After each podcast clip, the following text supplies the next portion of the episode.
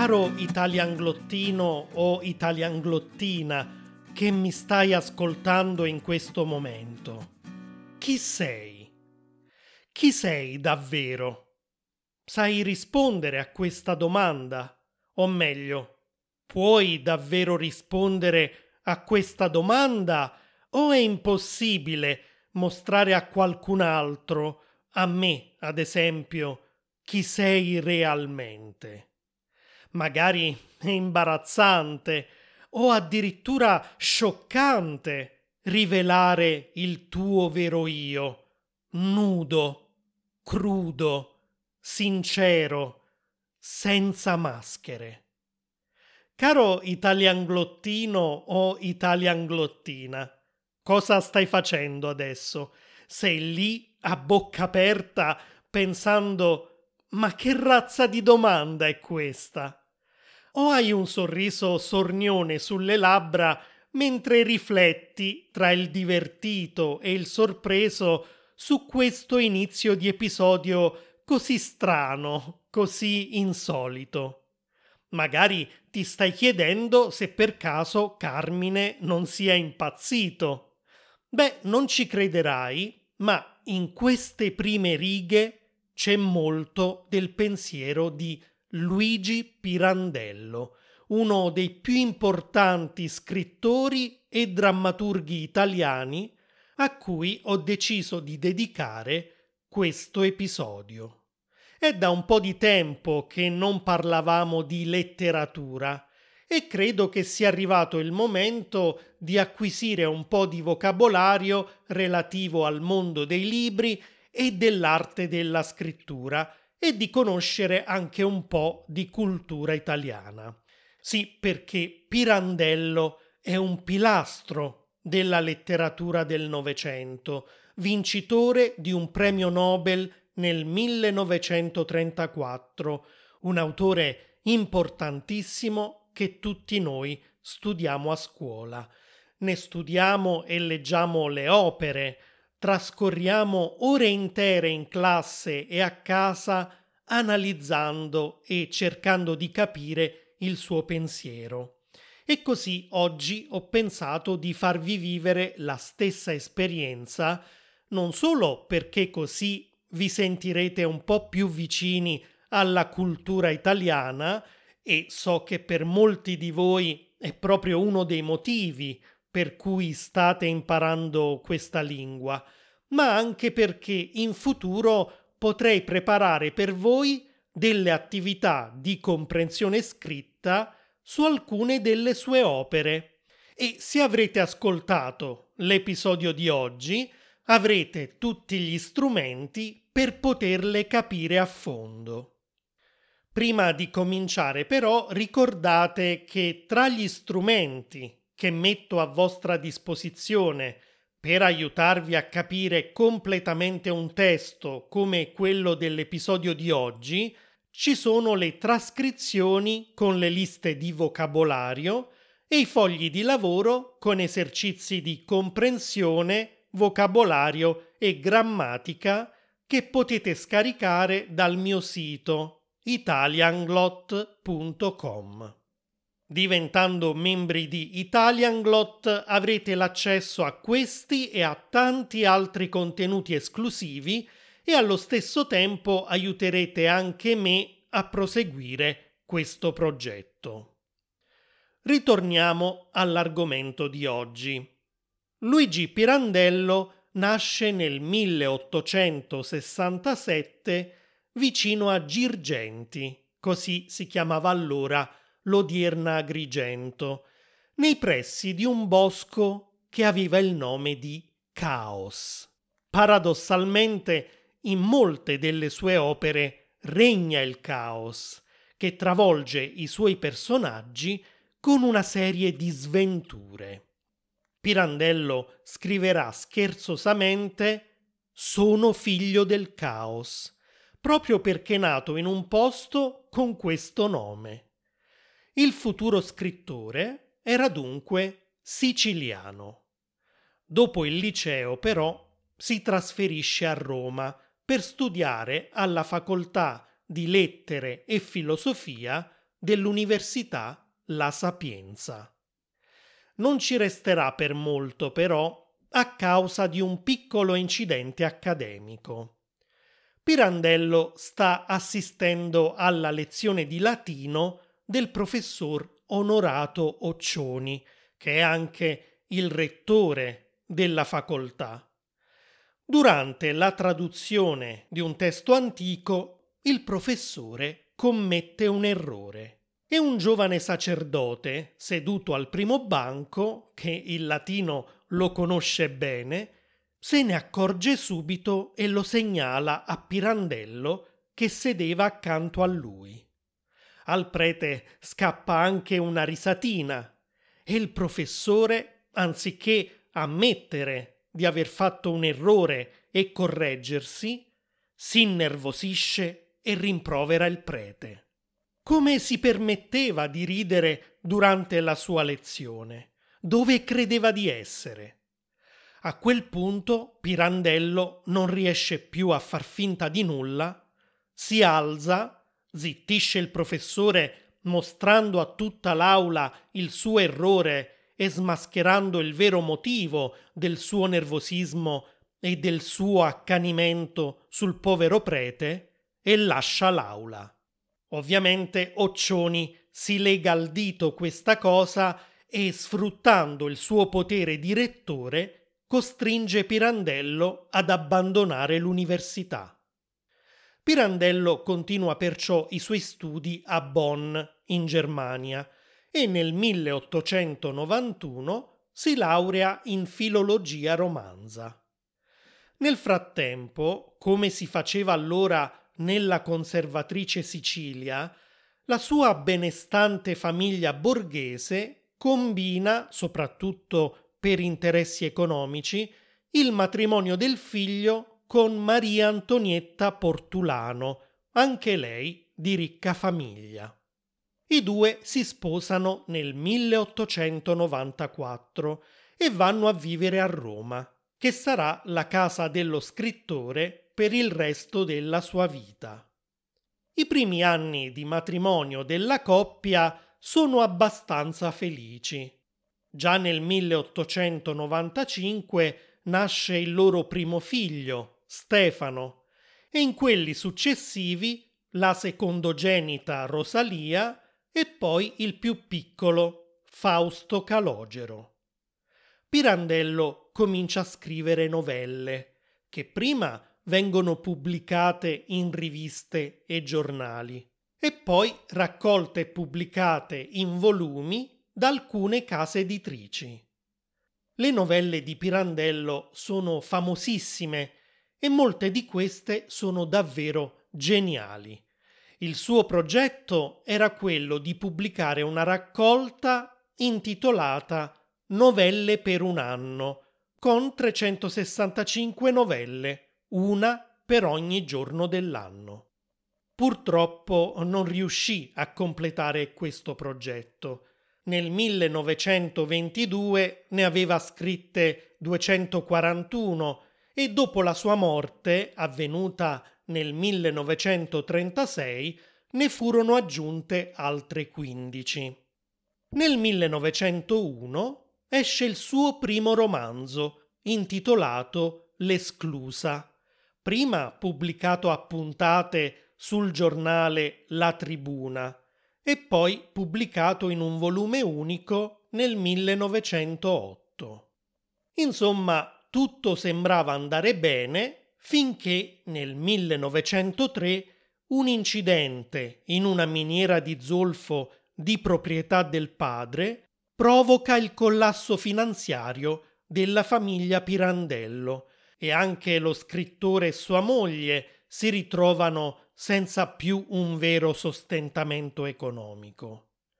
Pirandello è costretto a scrivere non più solo per piacere, ma anche per guadagnarsi il pane e perfino a dare lezioni private di italiano e tedesco. Sua moglie Antonietta, che era già molto fragile mentalmente, dopo l'incidente si ammala e comincia con sempre maggiore frequenza ad avere attacchi di gelosia irrazionali nei confronti di suo marito.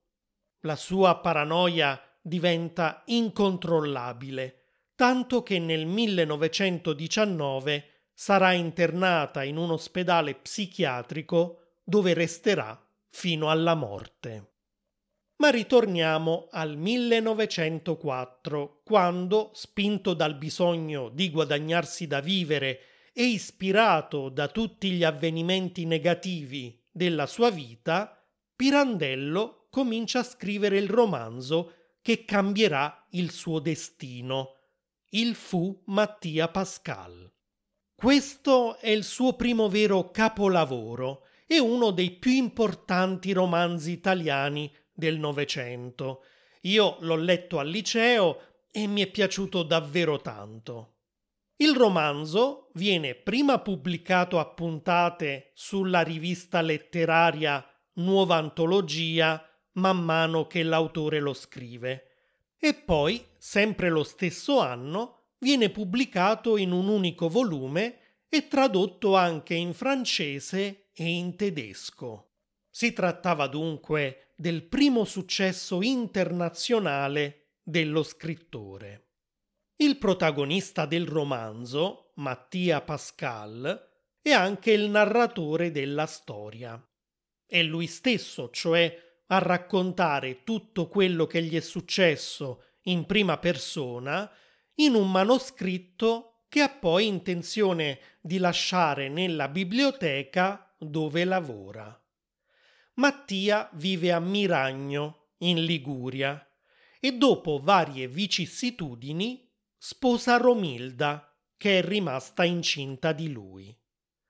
Mattia però è infelice ha un lavoro noioso, quasi inutile, vive in una casa misera e la suocera, la madre di Romilda, non lo sopporta e gli rende la vita difficile.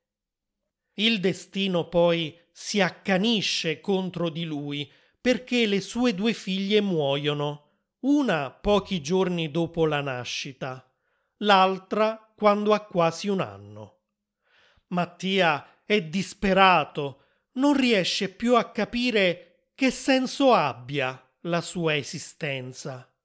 Per allontanarsi da tutta questa sofferenza, decide di lasciare il paese e a un certo punto si ritrova a giocare al casinò di Monte Carlo, dove vince una bella somma di denaro. Il destino sembra finalmente sorridergli e decide di ritornare al suo paese, anche per vendicarsi eventualmente della suocera. Sul treno, però, legge sul giornale che proprio a Miragno è stato trovato un cadavere in stato di putrefazione tra le pale del mulino di sua proprietà. Essendo scomparso da giorni, tutti pensano che sia lui suicidatosi a causa dei suoi problemi finanziari e dei recenti lutti. A Mattia viene un'idea folle, ma che potrebbe finalmente renderlo libero dalla sua vita infelice, dai suoi debiti, dalla sua odiosa suocera. Assumere una nuova identità e cominciare una nuova vita. Se Mattia Pascal è morto, da oggi in poi lui sarà Adriano Meis. Tutto sembra funzionare. Adriano è libero, viaggia in Italia e all'estero, evita di costruire legami per non essere scoperto, ma dopo due anni comincia a sentirsi solo. Si stabilisce a Roma e lì conosce Adriana di cui si innamora. Che futuro però può avere con lei? Adriano non esiste realmente.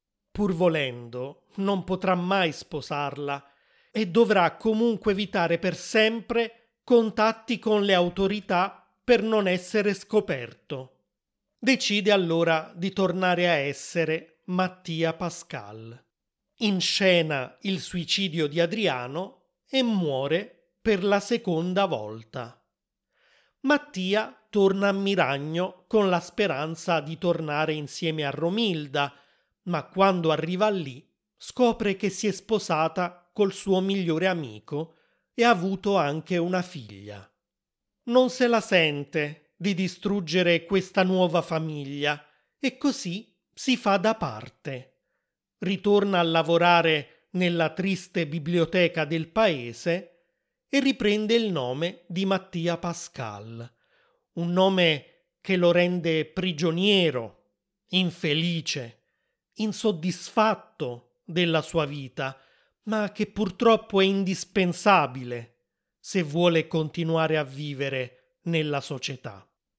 In questo romanzo Pirandello presenta molto chiaramente il suo modo di vedere la realtà. Tutti noi, come Mattia Pascal, crediamo di essere liberi, di essere padroni del nostro destino, ma non è così. All'inizio del romanzo anche Mattia credeva di esserlo, era certo della propria identità. Diceva Io mi chiamo Mattia Pascal. Sin dalla nascita gli era stata assegnata questa identità gli era stato dato un ruolo e lui l'aveva accettato, finché non aveva cominciato a stargli stretto. Travolto da una serie di eventi negativi, da un mondo in cui regna il caos, lui cerca di scappare, di diventare padrone del suo destino, ma si accorge che quell'identità è una gabbia, una prigione, una maschera da indossare per forza.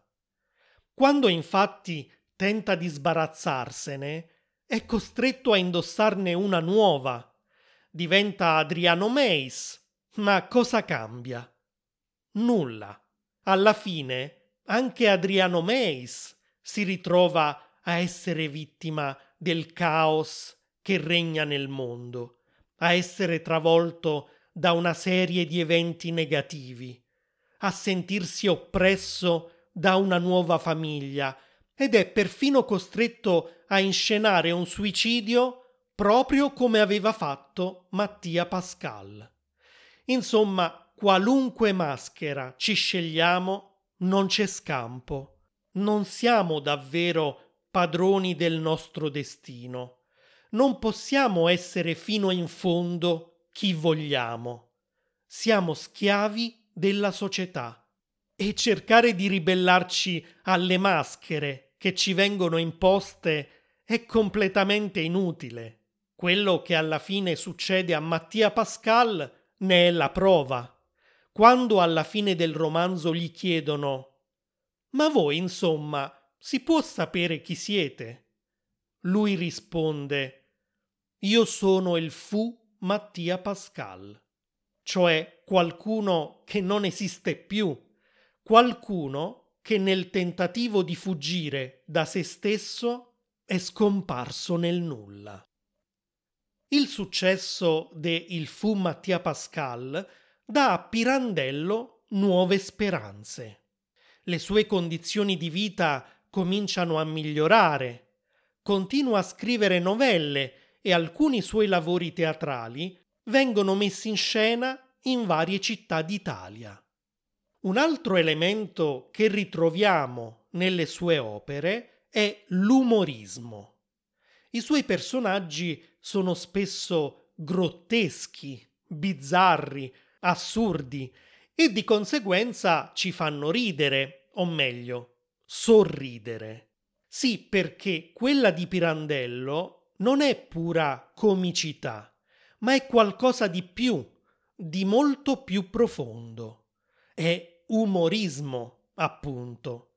Ma che differenza c'è tra comicità e umorismo? Pirandello lo spiega in un saggio pubblicato nel 1908 che si intitola proprio L'umorismo. Lui dice che il comico, cioè qualcosa che ci fa ridere è avvertimento del contrario, nel senso di percezione di qualcosa di opposto a ciò che ci aspettiamo. Ve ne ho parlato anche nell'episodio numero 71, La scienza delle emozioni, in cui vi ho detto che quando vediamo qualcosa che ci sembra diverso da come dovrebbe essere o addirittura contrario a quello che ci aspettiamo normalmente, ci viene da ridere.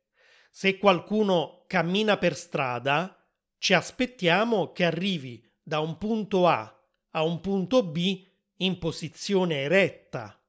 Se però improvvisamente questa persona si mette a camminare a quattro zampe, questa immagine contraria a quella che consideriamo normale ci fa venire da ridere. Ecco, Pirandello fa un esempio altrettanto chiaro. Dice che se vedo una vecchia signora coi capelli tinti, tutti unti, e con abiti stravaganti e troppo giovanili per la sua età, mi metto a ridere perché avverto, cioè percepisco, che quella vecchia signora è il contrario di ciò che una rispettabile signora dovrebbe essere. Questo è l'elemento comico che mi porta a ridere. Se però mi fermo a riflettere sul motivo per cui quella vecchia signora ha questo aspetto così ridicolo, scopro che neanche lei prova piacere a conciarsi in quel modo, ma che forse addirittura ne soffre. Si sente però costretta a farlo perché magari nascondere rughe e capelli bianchi e vestirsi in quel modo è l'unica possibilità che ha per trattenere a sé l'amore del marito molto più giovane di lei che altrimenti la lascerebbe. Ecco, dopo questa riflessione, dopo la scoperta del dramma che c'è dietro a quell'aspetto ridicolo, non riesco più a ridere di quella signora. Al massimo posso sorridere e provare comprensione compassione per lei. Questo è l'umorismo che Pirandello, a differenza del comico che è avvertimento del contrario, definisce sentimento del contrario. I personaggi di Pirandello ci fanno sorridere, sì, ma è un sorriso amaro, perché riflettendo scopriamo la tragedia che si nasconde dietro alla loro maschera. Mentre Pirandello continua a pubblicare novelle e romanzi, si concentra anche sul teatro, il suo grande amore. La prima fase è stata chiamata del teatro siciliano, perché Pirandello porta in scena sei opere tra il 1910 e il 1916, tutte ambientate in Sicilia. I personaggi parlano in dialetto siciliano, non in italiano, e questo perché l'obiettivo dello scrittore era rappresentare la realtà così com'era, in modo genuino, anche nel linguaggio. La seconda fase è quella denominata del teatro umoristico grottesco. E adesso sapete cosa si intende per umoristico. L'obiettivo di queste dodici opere portate in scena tra il 1917 e il 1920 è quello di aprire gli occhi agli spettatori, far vedere loro la verità, cioè che tutto quello che viviamo è falso, che i ruoli che ci vengono imposti dalla società sono personaggi che recitiamo ogni giorno, che tutti viviamo dietro a una maschera. Ad esempio, Chiar Chiaro, il protagonista dell'opera La Patente, è considerato da tutti uno iettatore, cioè una persona che porta sfortuna. Questa è la maschera che la società gli ha pioppato e per quanto lui cerchi di convincere gli altri che la sfortuna non esiste, che lui non ha davvero questi poteri, la gente ne ha paura, si tiene lontana da lui, fa gli scongiuri quando lo incontra. Chiar chiaro, per questo motivo, ha perso il lavoro e fa la fame. La sua famiglia è costretta a stare continuamente nascosta in casa. Le figlie non trovano marito perché chi sposerebbe mai le figlie di uno iettatore? È così che a un certo punto decide che se proprio non riesce a sbarazzarsi della maschera che è costretto a portare, la sfrutterà a suo vantaggio. Farà della iettatura la sua professione. Chiederà soldi a chi teme i suoi malefici. Chi lo pagherà potrà vivere tranquillo. Chi non vorrà pagarlo sarà colpito dalla iella, cioè dalla sfortuna. Questo lavoro però sarebbe illegale perché questa potrebbe essere considerata estorsione. E allora chiar chiaro si presenta in tribunale e chiede al giudice una patente, una sorta di permesso per lavorare legalmente come iettatore. Questo è un esempio di teatro umoristico grottesco pirandelliano è un esempio di come sia difficile, se non impossibile, far vedere agli altri chi siamo veramente.